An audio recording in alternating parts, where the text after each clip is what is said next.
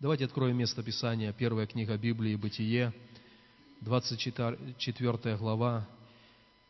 И слово о церкви. Что такое церковь? Для чего Бог определил быть церкви на земле? Вообще, если исследовать Священное Писание, то нет выше, чем церковь Христова. Писание церкви говорит, что это столб и утверждение истины на земле. Это дом Божий. Давайте прочитаем книга Бытие, 24 глава. Будем читать со стиха 1 по 7.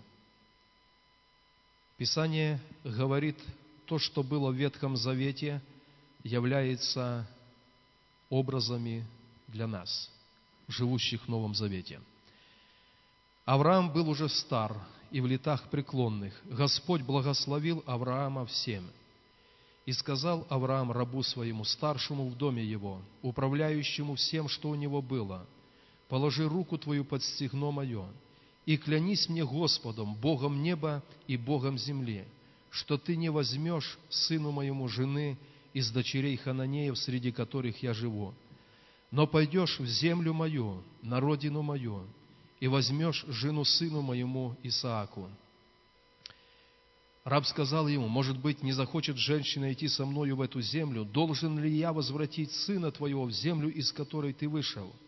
Авраам сказал ему, берегись, не возвращай сына моего туда. Господь Бог неба, который взял меня из дома отца моего и из земли рождения моего, который говорил мне и который клялся мне, говоря, потомству твоему дам сию землю, он пошлет ангела своего перед тобою, и вот ты возьмешь жену сыну моему оттуда. Вообще, дорогие братья и сестры, вот эта история женитьбы Исаака, она является прообразом отношений Иисуса Христа и Его Церкви. Как когда-то отец Авраам послал этого раба, который символизирует Дух Святой, в эту землю, откуда вышел когда-то Авраам. И раб взял эту девицу и привел к Исааку. Давайте прочитаем конец этой главы, минуя все это повествование, 64, 64 стих этой главы. 63 давайте. «При наступлении вечера Исаак вышел в поле поразмыслить и возвел очи свои и увидел, вот идут верблюды. Ревека взглянула и увидела Исаака и спустилась с верблюда. И сказала рабу, кто этот человек, который идет по полю навстречу нам? Раб сказал, это господин мой. И она взяла покрывало и покрылась. Раб же сказал Исааку все, что сделал. И ввел ее Исаак в шатер Саре матери своей – и взял Ревеку, и она сделалась ему женою, и он возлюбил ее, и утешился Исаак в печали по матери своей. История о Церкви Христовой.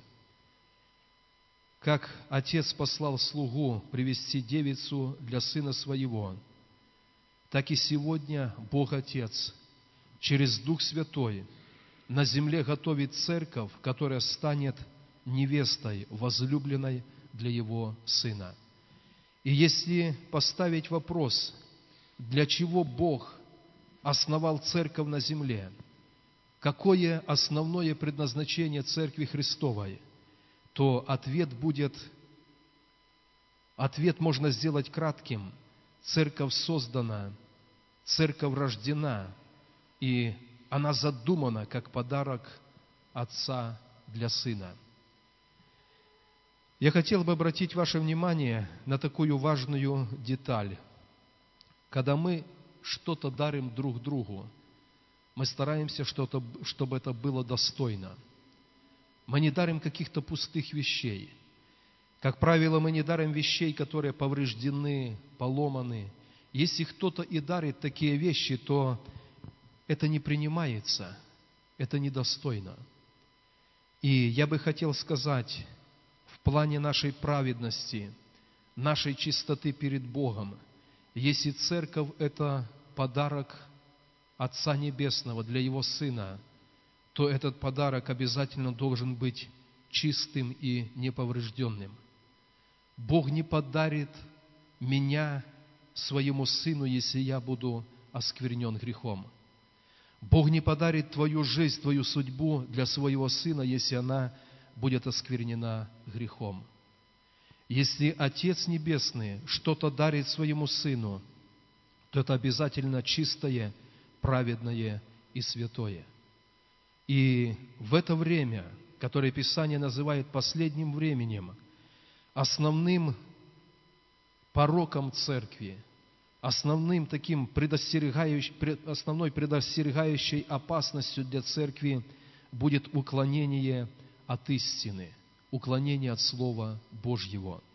И в то время, когда весь мир, включая христианский мир, будет совращаться с промых путей Господних, настоящая церковь, истинная церковь Христа, она должна остаться непоколебимой в плане чистоты и праведности. Потому что, являясь подарком Небесного Отца для своего Сына, она должна сохранить свою чистоту. Авраам говорит, возьми невесту из моего народа.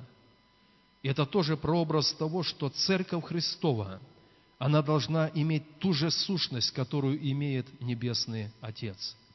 Авраам говорит, из моего народа, и этим он сказал, что в ней будет течь та же кровь, которая во мне. И в день хлебопреломления, когда мы берем ломимое тело и берем чашу пролитой крови Иисуса Христа. С одной стороны, мы вспоминаем Его страдания и смерть, с другой стороны, мы говорим, что это входит в нас и должно быть нашей сущностью.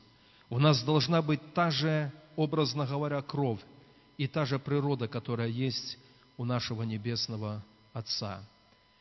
Зная этот замысел Божий о Церкви, который будет венчать жизнь на земле – восхищение церкви, встреча с небесным женихом, дьявол пытается осквернить этот подарок Бога Отца для своего Сына. Но я повторюсь, что замысел Божий будет оставаться по-прежнему таким же, чистую, непорочную невесту привести к своему Сыну.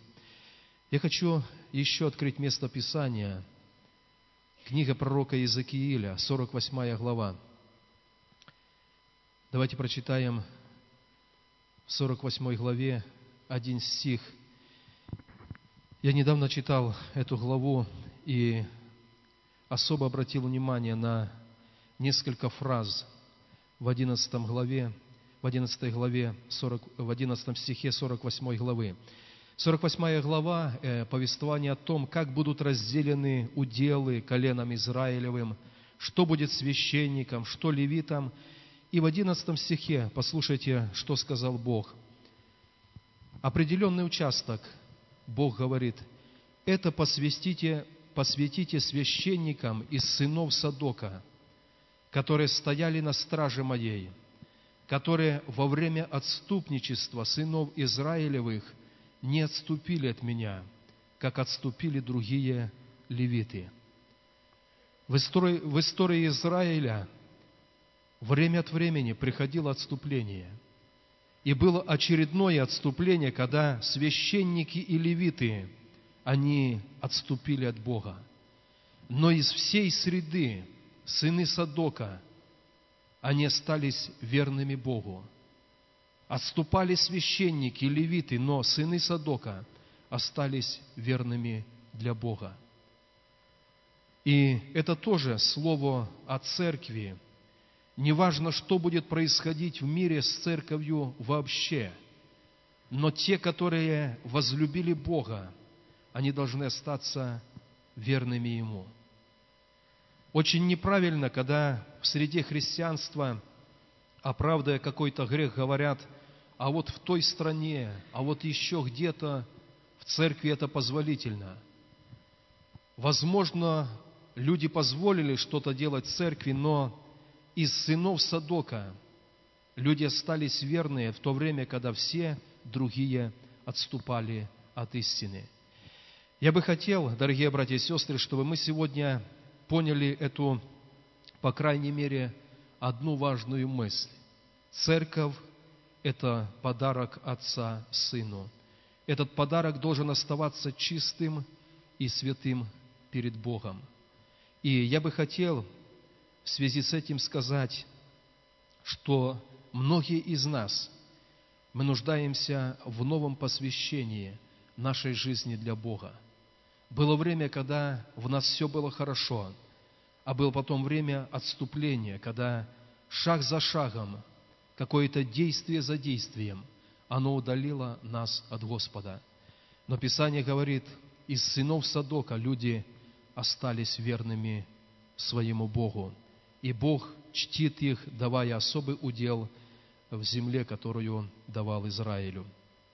Второе послание Коринфянам, один стих, и мы будем молиться. Второе Коринфянам, шестая глава, давайте прочитаем, начиная со стиха 14.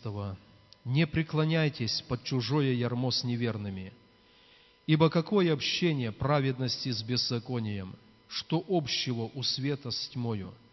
Какое согласие между Христом и Велиаром? Какое соучастие верного с неверным? Какая совместность храма Божия с идолами?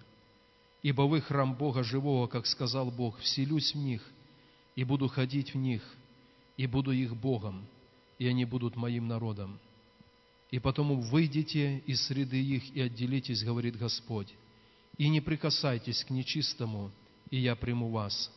И буду вам отцом, и вы будете моими сынами и тщерами, говорит Господь Вседержитель. Выйдите, отделитесь и не прикасайтесь, и я приму вас. Давайте поднимемся. У нас сейчас будет молитва. Если мы понимаем, что наше сердце, наша жизнь как подарок Божий для Его Сына Иисуса Христа чем-то осквернена, то это время, когда мы можем сказать перед Богом, Господь, прости, я посвящаю заново мою жизнь, мое сердце для Тебя. Я хочу, чтобы я был достойным подарком для Твоего Сына, чтобы я был в числе той чистой, прекрасной невесты, которую Ты готовишь для встретения с Твоим Сыном.